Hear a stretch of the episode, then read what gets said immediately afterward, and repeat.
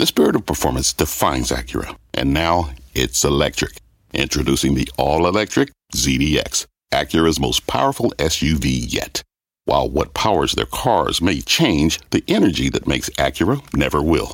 Crafted using the same formula that brought them electrified supercars and multiple IMSA championships, the ZDX has track tested performance that packs an energy all its own. With a premium Bang & Olufsen sound system and up to 313 mile range on a single charge, and a Type S variant with an estimated 500 horsepower, the ZDX is everything they said electric could never be. It was built with the driver in mind, just like Acura's been doing since the beginning. We could talk all day, but the only way to experience this electric performance is to drive it yourself. Unlock the energy and order yours at Acura.com.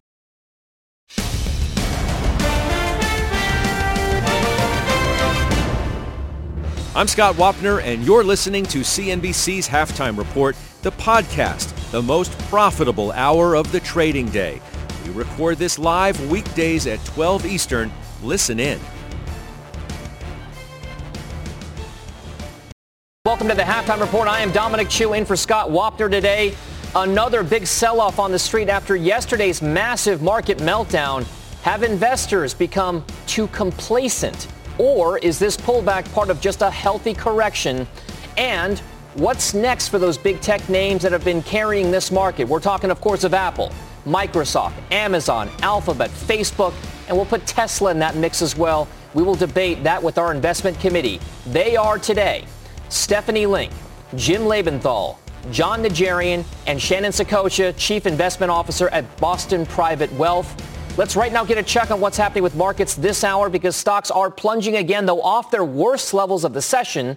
And again, the NASDAQ is the biggest loser of the day, led by those technology names. The Dow was up at one point this morning, almost 250 points, but now has done a complete U-turn and is now down triple digits in a big way. You can see they're off 425 points. That is, by the way, again, off the lows of the day. Let's now bring up that discussion with our traders, and perhaps I will start with uh, Stephanie Link here first. The last couple of days, has it made you at all frightened of what could be to come? Uh, no, not at all. I think this is healthy profit taking. Um, I think what, what's going on here is this massive rotation from growth into value. And if you think about it, though, the Russell 1000 growth index, even after this pullback, is still up 21% year to date.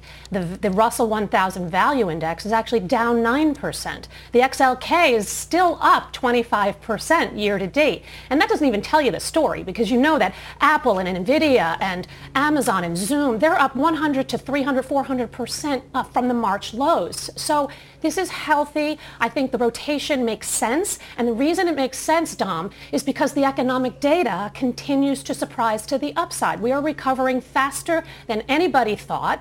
And today we got the non-farm payroll numbers. The last four months, U.S. employment actually has risen by 10.6 million. We've recovered half of the jobs since April and uh, March and April. And this is on top of yesterday's data where we've got better productivity, unit labor costs, ISM. So I have said for a while that there have been pockets of the economy that have actually been improving. Housing, auto, cons- parts of consumer uh, manufacturing. Now you're seeing better job numbers, and that's really very encouraging. Still have a long way to go, but that is very, very encouraging to me. And I think that we are going to continue to see progress into next year. And that means better economic data, better profitability, and cyclicals and economically sensitive stocks should work better. I'm not abandoning technology, but I think they're up so much they could take a pause. And maybe the new leadership will be the cyclicals for the time being. Is this, Jim Lebenthal, a, a, a matter of new leadership, so to speak? We, have highlighted so much that it's been within the S&P 500, technology, consumer discretionary, and communication services that have far and away been the leadership in the S&P 500, and amongst those, just maybe six or seven stocks that have really been powering the gains. Is now the time that there is a real rotation out of some of those into more of the names that we consider value oriented? We've seen this show play out in the past, and it never really comes to fruition. Yeah, this is probably the sixth or seventh time that we've had a uh, maybe rotation. I hope it is a rotation. Um, I certainly have plenty of value names in my portfolio, but here's what my concern is, and I voiced it earlier this week. You want that rotation to come during a positioning of strength in the market. If it's simply that the value names don't go down as much as the technology names uh, in this rotation, meaning the whole market is coming down, that's pretty much cold milk for me. Uh, I mean, a lot of these value names, you look at financials, they are still way, way under their highs. They're down on the year. Uh, same is true, of course, of energy, a lot of material stocks as well. So you'd like that rotation not to take the form of the technology stocks getting pummeled. Now, on that front, let me just say this. It's way too early to get freaked out. Nobody that I talk to in a professional sense, other money managers, is getting freaked out. I hope that our watchers are not getting freaked out. I want to remind everybody that, that many people, including me, have been saying for the past couple of weeks, you know, uh, we're due for a correction. Wouldn't mind a little pullback to put some cash to work. Um, if that's what we're getting, then we can't fall into this trap, this behavioral trap of saying, "Oh my God, the sky is falling. I'm not gonna, I'm not gonna buy stocks." And in that in that light, I want to point out that last week I said, you know, Visa is a name I'd like to add uh, if it got below 200. So thinking about it this morning, it got just about 200, and I decided to pull the trigger. You know, I've had some cash on the sidelines. People know that. Uh, Visa is a high quality name um, that as the economy continues to pick up, this is to Stephanie's point, consumption will continue and Visa should perform very nicely uh, in that regard. So I'm happy to have picked it up at about 201 today. Uh, and if the markets continue to go down further, I have my shopping list. I will not be afraid and I will put money to work. So, all right, let's talk about shopping lists. Shannon Saccocia, I, I, mean, you take a look at the parts of the market that are the most impacted they're the ones that have led to the upside. They're the ones that are leading to the downside right now. What exactly goes on the shopping list if you're constructive? Because it sure as heck doesn't feel like a panic right now. The reason why I say that, we mentioned it yesterday on this show. There are other parts of the market that would be panicked if there was an overall sense of panic why are government bonds right now selling off? Why are interest, rates going higher? Why is there no stress in corporate credit right now? There's other parts of the stock market that aren't selling off nearly as much. It seems to be that this is perhaps just the healthy pullback variety. What goes on the shopping list?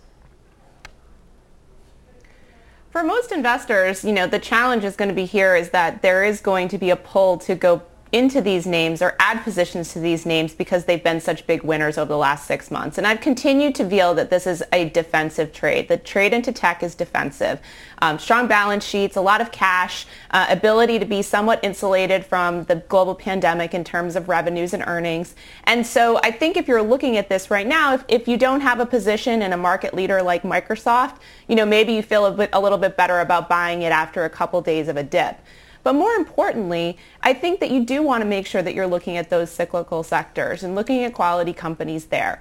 Um, I think the shopping list is not all that different, but perhaps this ro- this rotation away from technology will offer people the opportunity to look outside of the tech sector and communication services for that matter to other parts of the market. And so I think this creates an entree for investors to become a bit more diversified. It probably offers an opportunity to have discussions about diversifying concentrated positions in the FANG-M names and being able to put that money to work in other areas of the equity market, which to Steph's point, if we continue to see momentum on the economic front, there probably will be a few missteps, and we expected September to be a bit choppy for that reason.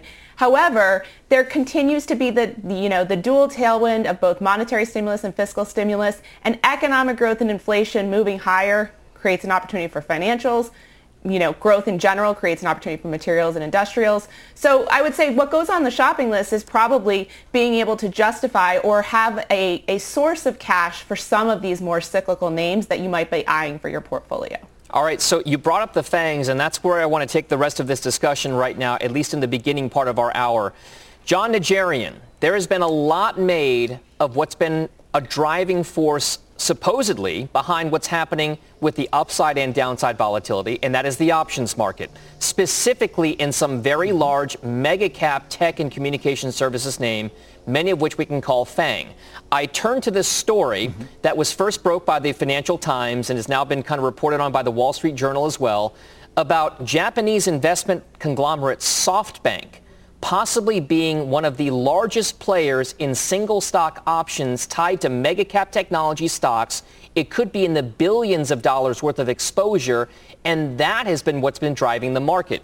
Now, here's a graphic that we're showing viewers right now and, and listeners on SiriusXM. What I want to tell you is as of June 30th, according to regulatory filings, SoftBank has had massive positions in big names like Amazon, Alphabet, Adobe, Netflix, Microsoft. It's a who's who's list of all of these mega cap names.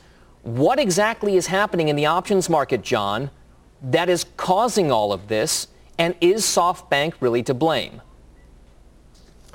Well, um, uh, I, I know what you read, uh, and I know what you intuited last week, Dom, when we were having this conversation. You were saying, John, is this hedging? Why are we seeing so much volume? And why is volatility picking up to the upside in the market? In other words, we weren't melting down last week, but we were seeing volatility, Dom, move from the VIX at 2144 on Wednesday last week to 27 on Friday. And of course, today, uh, and because of yesterday's action and today, spiking into the 35s. It seems the reason was, just as the Financial Times has cited, that there were outsized bets uh, placed by SoftBank, bets on these individual names, everything from Apple and Tesla and Alphabet, uh, Facebook, you name it, anything that would be somewhat FANG related, and in particular in tech. Now, what that did was it caused the skew that we normally see, where out of the money puts, for instance, skew significantly higher than calls. The calls were skewing to the upside as well. There was nobody out there, Dom, that really wanted to provide that upside because Apple was making that extraordinary move both into and after it split. So was Tesla. So as those happened, Dom, uh, we saw an awful lot of folks basically panic. Um, now, whether it was SoftBank, whether it was, you know, the march of the ants as well, you know, all the little traders that followed in on some of those big upside moves. Most of those little traders, though, aren't the ones that are the catalysts for all the buying that had, because again, whenever we talk about uh, people uh, making these outsized bets, if you will, Dom, somebody provided that um, access to the markets. So it's the likes of Deutsche Bank, Morgan Stanley, JP Morgan, SocGen, you know, Goldman Sachs, whomever did provide that, they were buying right along with the upside calls that they were selling.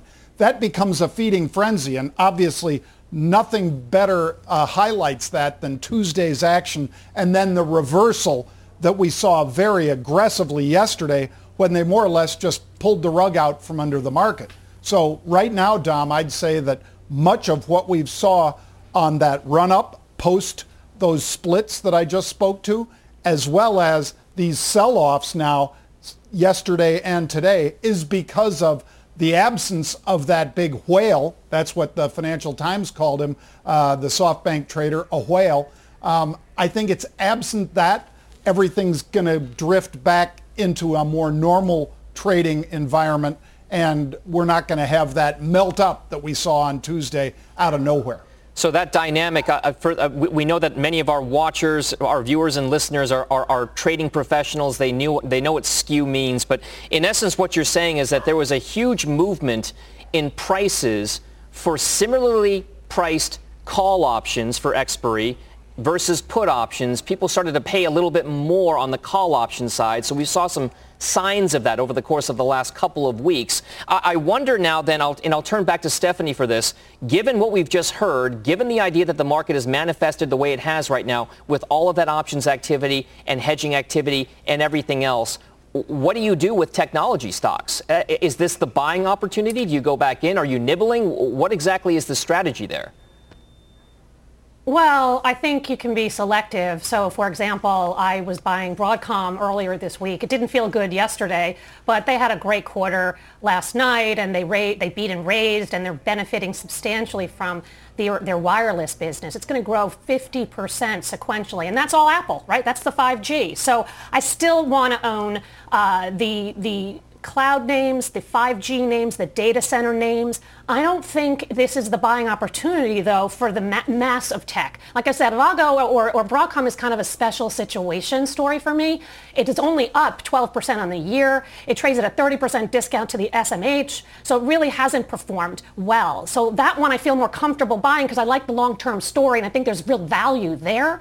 But in terms of Apple and NVIDIA and AMD, I own them all, and Lam Research as well, Microsoft and some of the FANGs I own. But I don't think that this is the, that we're over just yet. I think that this pullback could kind of last a little bit, and I think this rotation really could have some legs. And so I have been saying for a while, you have a barbell. You own some of the secular growers, but you also want to have some of the cyclicals, and um, and and that's kind of the way I've been playing it. I will be a buyer. There's no doubt uh, of some of the technology companies, the ones that I own. Um, on a pullback, but I think you have a little more to go. They, they're up so much, Tom, from uh, the March low. Jim Lebenthal, I, I know that they're, they're, uh, they're up a lot, I, but Apple is now down markedly from where it was just three days ago. Is it possible that Apple can go down, say, another hypothetically 5, 10 or more percent, given the pullback that we've already seen in those shares? Well, let me let me move on from the obvious answer of yes, Dom, because that's not really what you know a, a thoughtful conversation. Let, let me say this: I'm not worried about Apple or Microsoft or Amazon falling out of bed. First off, I don't think it's likely. Okay, but where I think we should be talking are some of the other high flyers that really got way too ahead of themselves. And it's not that they're bad companies. They're good companies. I'm talking about Tesla. I'm talking about Zoom. These are obviously fabulous companies. And we were on uh, two days ago, I think Tyler was on, not you, Dom, and we were praising the virtues of Zoom. But you know what? It was up 44% that day. And, it's, and it was up sevenfold on the year. And one of the things I talked about it uh, on Wednesday was you have to ask yourself at that price, what's priced in? And my thesis was too much good news is priced in. More good news than can possibly happen. So over the last couple of days, you've seen those two stocks, which in my opinion got into a bubble territory um, pulled down quite a bit. And I think there is probably a little bit more to go there because they got so high, they sucked in buyers on their way up. And those buyers, some of them are going to be looking at losses right now and saying, oh my God, what did I do?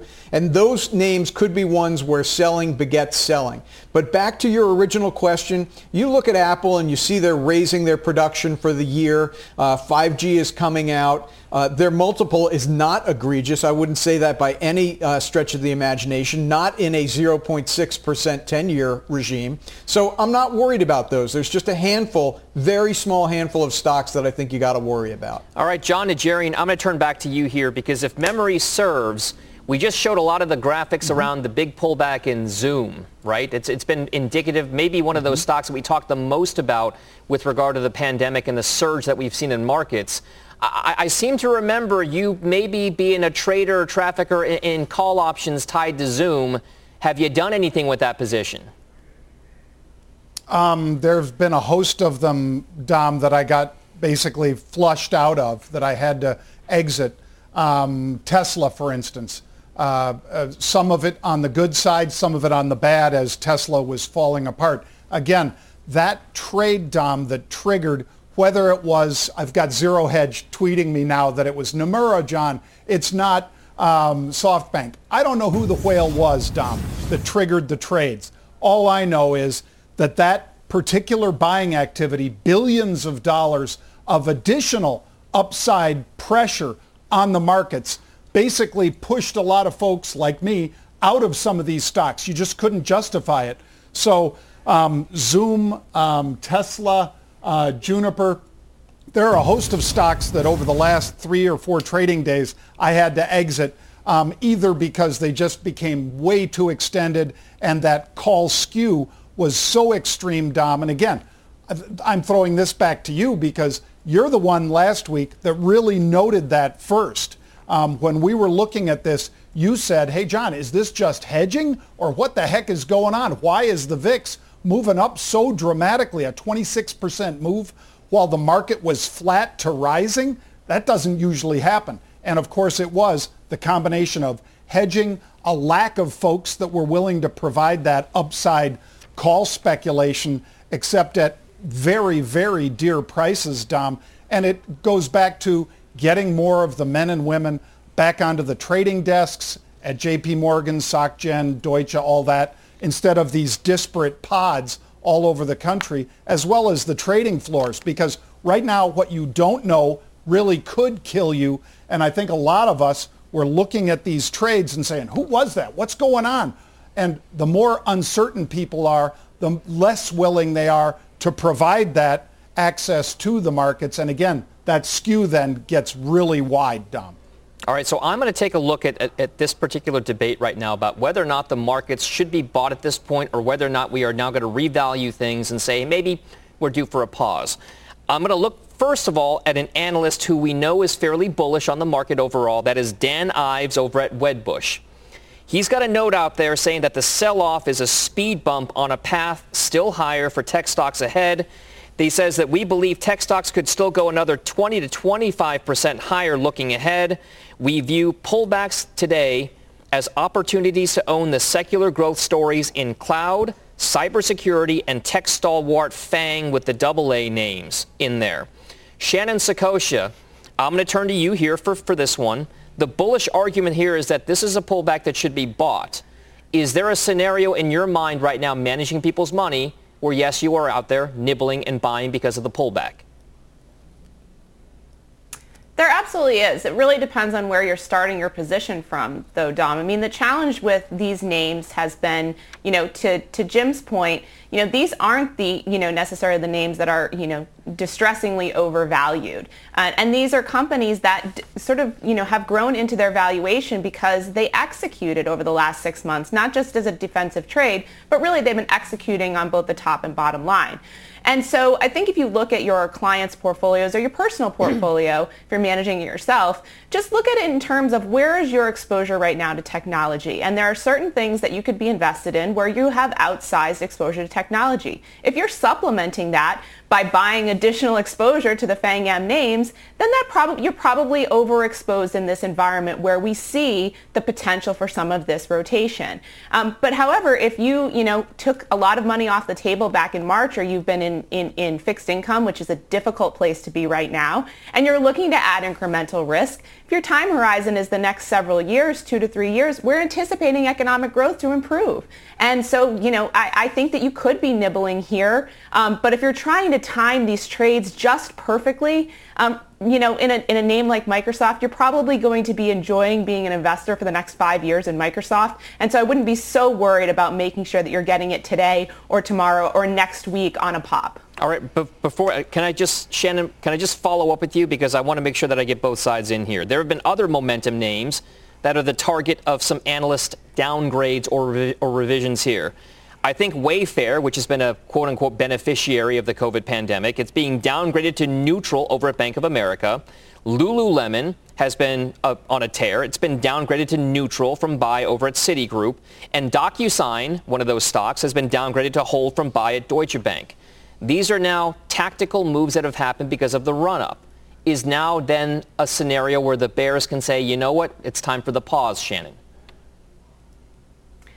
I think all of those thematically have different drivers, Dom. And so I think it comes back to looking at the particular company and why they've done so well. Lulu, for instance, I don't own it, but it's top of the line retail. And it basically their demographic is, you know, hasn't, has been disproportionately unaffected by COVID job losses. So, you know, if you look at each of those individual companies, thinking about the potential for those stocks to continue to, to rise in price and potentially expand their multiple, it, you know, we we have to look at it from a stock to stock basis. However, to Steph's point earlier in the show, if this value rotation, this maybe rotation or baby rotation as I'm calling it right now because we don't know, it's so nascent, if that really takes hold, these are absolutely, these high growth, high momentum names are absolutely going to be sources for cash for people reallocating within their equity portfolio. And so, you know, it might make sense to trim these positions, take a little bit off the table. Lulu, Wayfair, they're not bad companies um, and they will continue to grow. But at this point, it's about relative opportunity. All right, let's talk about some trader moves because the investment committee is doing some trading. Stephanie, we, we talked about Broadcom, but you also recently added some McDonald's and NXP Semi. You also sold out of PayPal. Interesting moves. Why?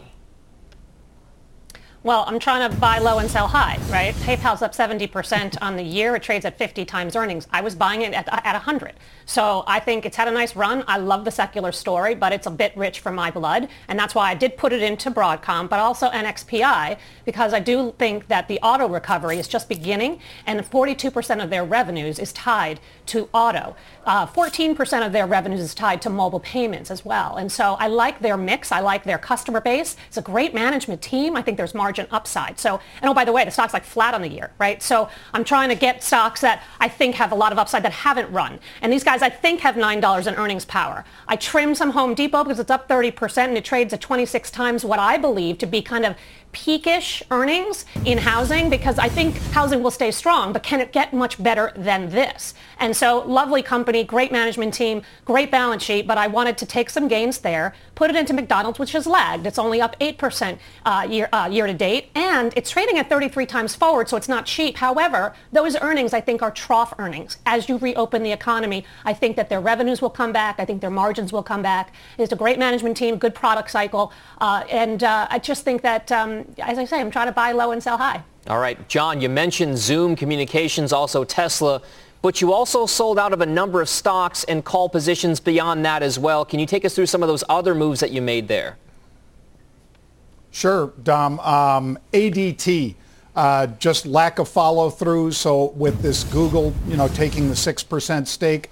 So exited ADT as far as the stock, um, still have options on it exited uh, Chegg, C-H-G-G, but I still have options on it. So what I was doing, Dom, was in many cases taking off some of the direct exposure with the equities and going with the stock surrogate, which is, of course, options or option spreads. Let me see here. Uh, Fast, uh, Gilead, Lennar, Twilio, Yeti. Those were a few others on the stock side that I traded out of, Dom.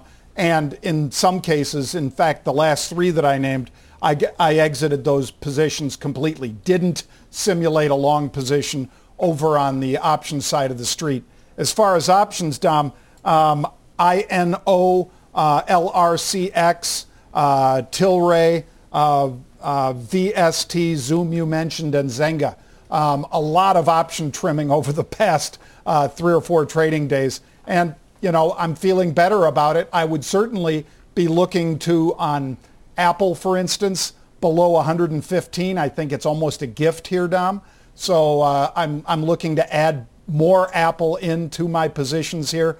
Uh, there are some of those stocks that are among those FANG names that the sell-offs were so extreme, and Tesla is once again kind of falling into that category, Dom, um, where it was 530 when they announced that $5 billion raise on Tuesday, and today it broke through 400 pretty hard that's that's looking a little more interesting again. All right. Well, this is just the beginning, guys. We got lots more stocks to talk about and trader moves to make here. So stick around. Transportation stocks, by the way, coming off the worst day since June. Some of our experts' own stocks are in that industry group. That debate is straight ahead on Halftime Report. We are back in two minutes.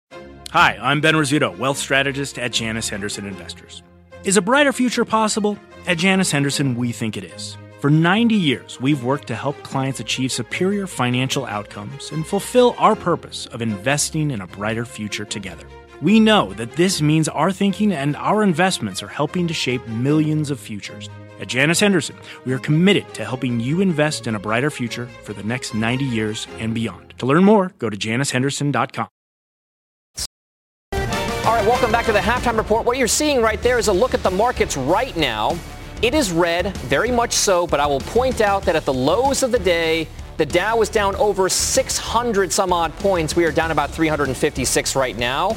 Yes, it's still deep in the red, still though very, very much so off the session lows. The Nasdaq off by 2%, just about having its particular declines on an intraday basis. The Russell 2000, believe it or not, outperforming today, down only about 1%.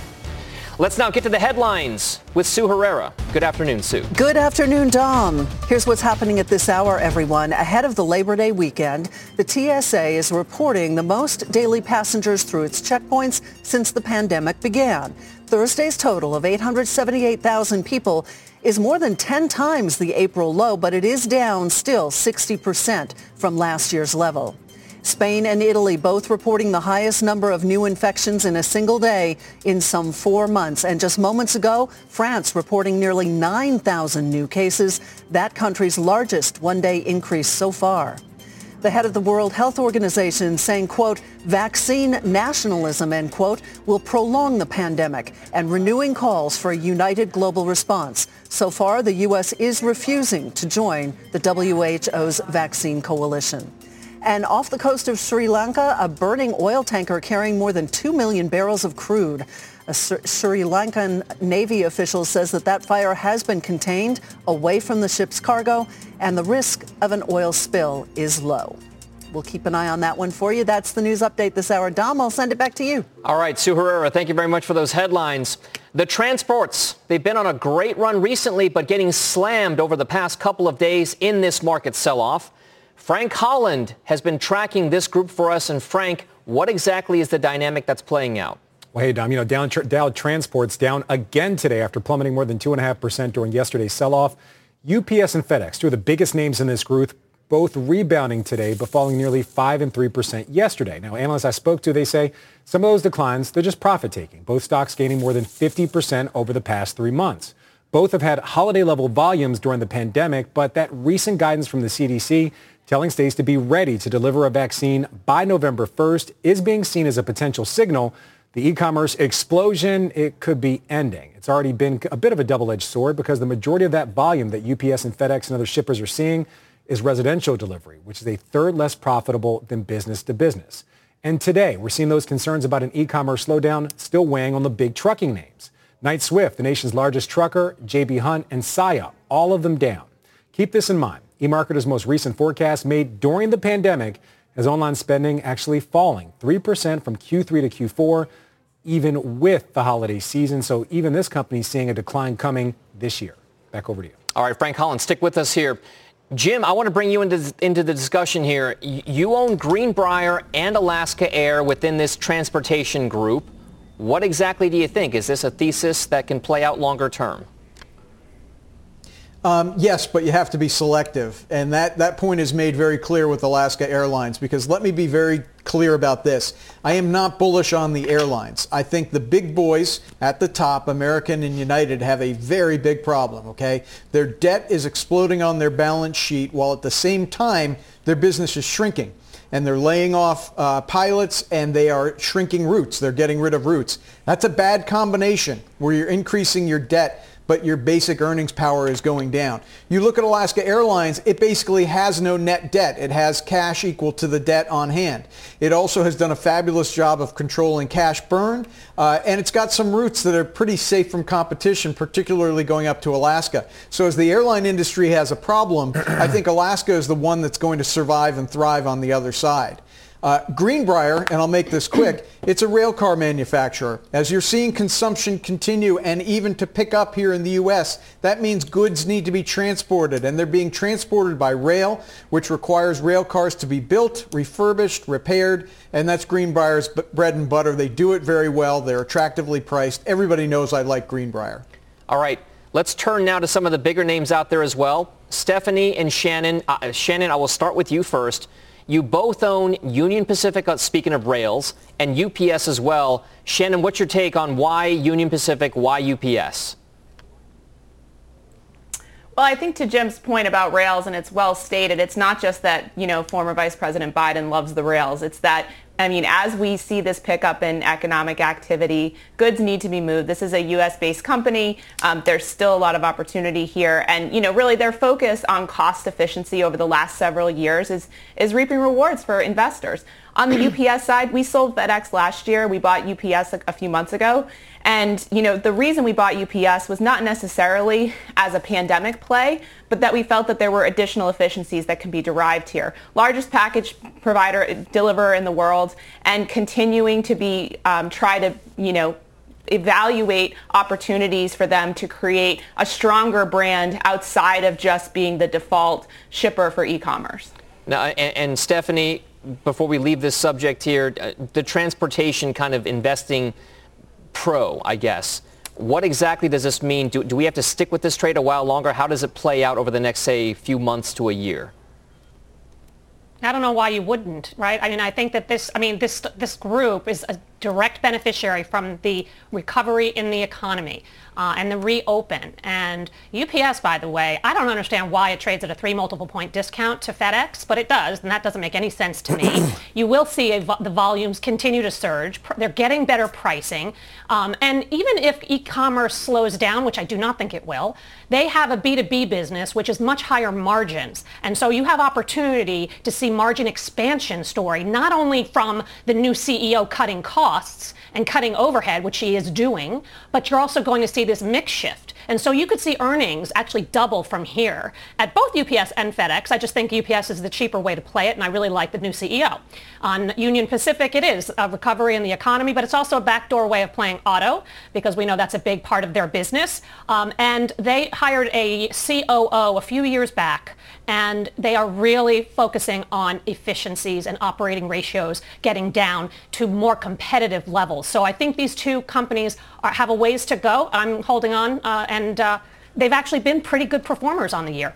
All right. Relative. Sounds like a plan to me. Now, Frank Holland, while we have you here, you've got a special edition of Summer School tonight at 6 p.m. Eastern Time. What's on tap for that hour? Dom, we got a lot in the lesson plan. One of the biggest things we're going to talk about is the fact that this might be the first sell-off for a lot of new investors, people that entered the market during the pandemic. So we're going to have downtown Josh Brown, a halftime regular, and two other financial advisors talking about what you should do, if anything, to respond to the sell-off. Of course, that depends on how your portfolio is structured and your time horizon. We're also going to look at some non-FANG tech plays. We're going to have Julia Boorstin and Josh Lipton looking at two tech companies a lot of people may not be that familiar with, and also Seema Modi looking at a transport that's actually improved 200% since its March low. So transport's having some trouble today, but we're going to look at one that's been doing great. All right, big show tonight, 6 p.m. Eastern Time. Be sure to tune in, everybody. Frank Holland, thank you very much. We'll see you later on today. Well, I just want to point out a note because Stephanie Link brought up the autos. Check out this chart of Tesla. Yeah, Tesla. It was down at the lows today, $372. It's now up 2.5% on the day, so it seems as though there has been some dip buying, at least in this electric car maker. We'll continue to follow that trade to see if there's any more momentum on the upside for there. But Tesla, again, pretty much in the red, now very much in the green so far. We'll see if that sticks. Well, Jon Najarian's got some unusual activity trades coming up next, but first to check on the S&P 500 sector heat map. You can see there, uh, we're seeing some movement, a green speck or two. Financials and industrials leading the way higher, just about flat on the day right now. Meanwhile, com services and technology continue to underperform. And as a reminder, you can always watch or listen to us live on the go on the CNBC app. Halftime is back right after this. Old Dominion Freight Line was built on keeping promises. With an industry-leading on-time delivery record and low claims rate, we keep promises better than any other LTL freight carrier because we treat every shipment like it's our most important one which means we do the little things right so that we can keep our promises and you can keep yours too. That's what drives us. To learn how OD can help your business keep its promises, visit odfl.com. Old Dominion, helping the world keep promises. B2B selling is tougher than ever, and we feel your pain. If you're struggling to close deals, consider giving LinkedIn Sales Navigator a shot. This sales intelligence platform helps professionals like you engage high value customers drive higher revenue, and increase sales performance. Sales Navigator also guides you in targeting the right buyers, highlights key signals such as job changes or which accounts you should prioritize, and uncovers hidden hot prospects so you can find those buyers that are most likely to convert. Fueled by LinkedIn's 1 billion member platform, Sales Navigator gives you the most up to date first party data, enabling you to unlock conversations with the people that matter. Right now, you can try LinkedIn Sales Navigator and get a 60-day free trial at linkedin.com slash halftime report. That is linkedin.com slash halftime report for a 60-day free trial. Let LinkedIn Sales Navigator help you sell like a superstar today. Just go to linkedin.com slash halftime report and get started. All right, welcome back. With Apple shares down more than 10% in just the past two trading days, options traders are making some big moves in that name. Jon, what can you tell us about the action you're seeing in Apple options? Well, as I said, Dom, um, it certainly became tempting when the stock had traded up to, I believe, um, $137 or more a share just two sessions ago. And then they put the whip to it yesterday, as they did and drove it down again today. It broke 111 today, I bought more shares, Dom, because I saw this. Uh, the October 95 puts were uh, sold aggressively for $2.35. Somebody stepped in and sold 13,000 of those, Dom. That's 1.3 million shares that that person would have to own if indeed they were forced to by those put uh, owners. So selling a put is a very bullish position because, again, somebody could have to put on a leverage trade uh, to accommodate uh, the obligation that they took on. I sold those puts. I also bought Apple calls. Take a look at this one too, Dom. Another one of the big names in the FANG man when you throw the M in there, uh, Microsoft, because they stepped up and sold puts in Microsoft in a big way, the 185 puts. Um, I think these were both very shrewd traders. Um, I don't know whether it's SoftBank or Nomura or anybody else, but these look like they were opportunistic options sellers that were looking to capture premium by selling well out of the money puts. I joined them and added to my long positions in both of these names, Apple and Microsoft. All right, guys, if we could just put up an intraday chart of Apple, if you could call that up. I just want to point out something and leave you guys to interpret, viewers, I mean, to interpret how you will. Apple stock opened up today at the opening bell, $120 and change. At the lows of the day, we were at $110.89. We are currently trading at $119.38. So obviously some people stepped in throughout the course of the last few hours and bought Apple shares. We'll continue to monitor that one as well. Apple and Tesla seeming to catch a bounce in today's session. We'll see if that carries into the afternoon. Well, stocks are down, but bouncing off those session lows like we pointed out with Apple just now. You've got some questions. We've got some answers about what to do in this volatile market. Ask Halftime is up next. Send us your questions. Go over to cnbc.com slash halftime or tweet at us at halftime report. We'll be back in two minutes. All right, the traders are answering your questions. First up, Stephanie Link from Allen in Phoenix, Arizona. Is Zoetis breaking out right now? I mean, I like Zoetis, whether it's breaking out or not. It's best in class. It's the number one animal health company, strong execution. They just beat numbers, raised guidance. Um, we love our pets. And so U.S. product sales up 19% was not surprising, but it was a good number. So I like the story very much. I've got two dogs and spend a lot of money on those care products for sure, Stephanie Link. Now for Jim Lebenthal from Terry in San Diego. What's your take on General Motors? Okay, three things really quickly here. One, auto sales are picking up here in the U.S. That's very clear. What's also clear is that within light vehicle sales, pickup trucks, which are where the big margins are, are picking up, no pun intended. Finally, the company should, and I hope will at some point, spin out the electric vehicle division, and that would unlock tremendous value in the stock. The first two enough are sufficient. The third would be really nice gravy on top. All right, and for Jon Najarian from Ashok in Pennsylvania, in times of increasing volatility and sell-offs like September 3rd, how do investors quote-unquote buy protection to safeguard their portfolio? If options are the typical safeguarding strategy, how does one calculate how much protection to buy?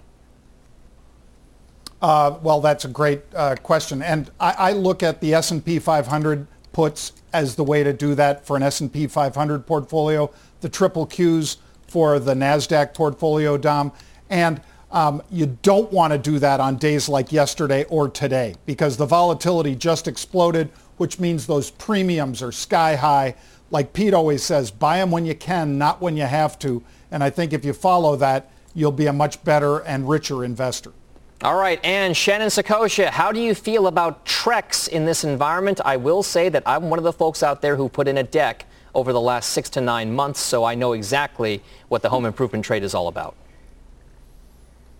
So we bought this back in June of last year. Um, it's about twice the price that I paid for it. So there's been a nice gain in this stock. Um, to Steph's point, there might be a little bit of a pullback here in some of these home improvement stocks as, as the reopening trade moves forward. But this is really an area where we think there's going to be continued growth. We think there's going to continue to be home improvement. And this is just, a, they, they are not fully saturated across the market. And so there's a lot of share gains to be had here. It's up 54% in just the last 12 months there for Trex. All right, thank you very much, guys. The NASDAQ 100 lower again and coming off its worst day since March. How the futures traders are playing it, that's coming up straight ahead on Halftime Report. Welcome back. Time for Futures Outlook. Stocks continue their slide today, and our Futures Outlook traders say the NASDAQ is due for an even bigger pullback. Jimmy Iuorio, Brian Stutland, they join us now. Jim, what's in store for the NASDAQ? We seem to be catching a little bit of a bid right now midday. Well, yesterday I thought we were due for an 8 to 12% pullback. At the time, it seemed like it was a lot. We basically got that when we traded the lows to you know, 11,100 and change. The important thing to remember about the fundamentals here is that nothing's really changed. One week ago, Jay Powell looked us in the eye and said he was going from being all in to being really, really all in. And that hasn't changed. What really has changed is market position. The, the story can't get much better as far as the government involvement from this point. So that's why we had to take a little bit of breather. This shouldn't surprise anyone. The Nasdaq has been up 88% since the lows. A quick 12% pullback is not is not much. I still like that 11,000 level. And when we got close to that, that. I took off some of my short hedges and got a little bit more long at that level. I plan on doing it again if it gets there. All right, watching the 11,000. That's what Jimmy Iuorio is doing. Brian Stutland, what are you doing? Yeah, and to Iuorio's point, really, when you look at some of the technicals here, that support level, 11,085 or so, is really where we bounce. That seems that's going to seem to act like support. Below there, 10,250 is really the next lowest level. And if things get really ugly, 8,800 on the downside, I don't know that we get there anytime soon here. But when you look at that, that level of 11,100 area, that's where all those names we've talked about, you've heard on the show here today, Apple, Tesla, they all started reversing and moving higher. And it seems like the way hedgers took it off, not just Iuorio taking his hedges off, but I've seen other hedges take people taking their hedges off as well. And we got a real significant bounce here. To me, when I start to see those hedges come off, I see the market tend to go significantly higher. All right, we're looking at support for the 50-day moving average in the NASDAQ overall as well. On the cash side of things, Brian Stutland, Jimmy Iuorio, thank you very much. We've got final trades coming up straight ahead on the halftime report. Keep it right here. We are back after this break.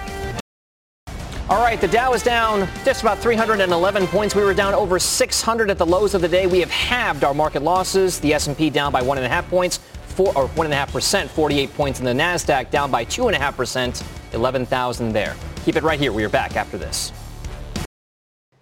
All right, Tuesday on CNBC, tune in for a special program at 7 p.m. Eastern Time. It's The Path Forward, Race and Opportunity in America.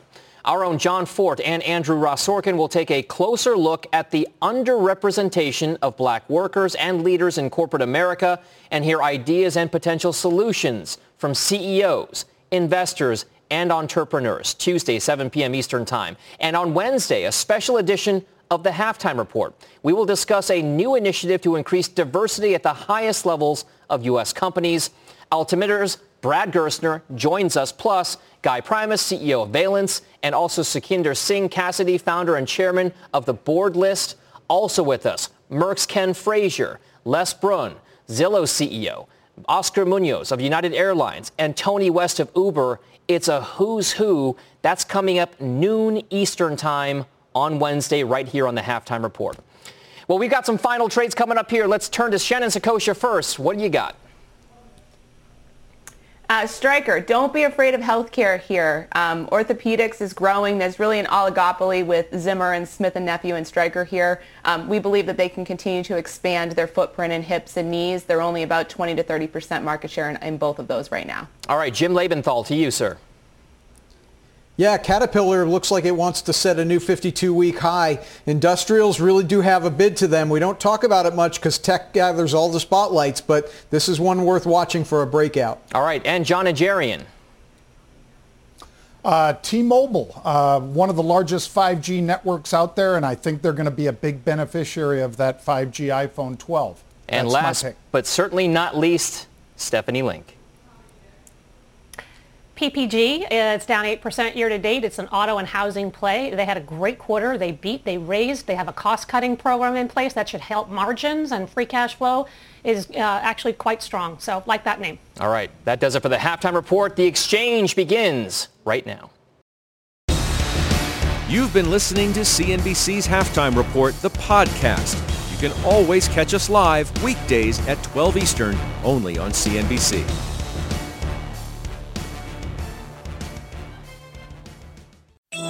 CNBC has quick and easy to understand business news updates at the open, midday, and close every weekday. Markets, money, and more from Wall Street to Main Street. I'm CNBC's Jessica Ettinger. Follow and listen to CNBC Business News Updates wherever you get your podcasts.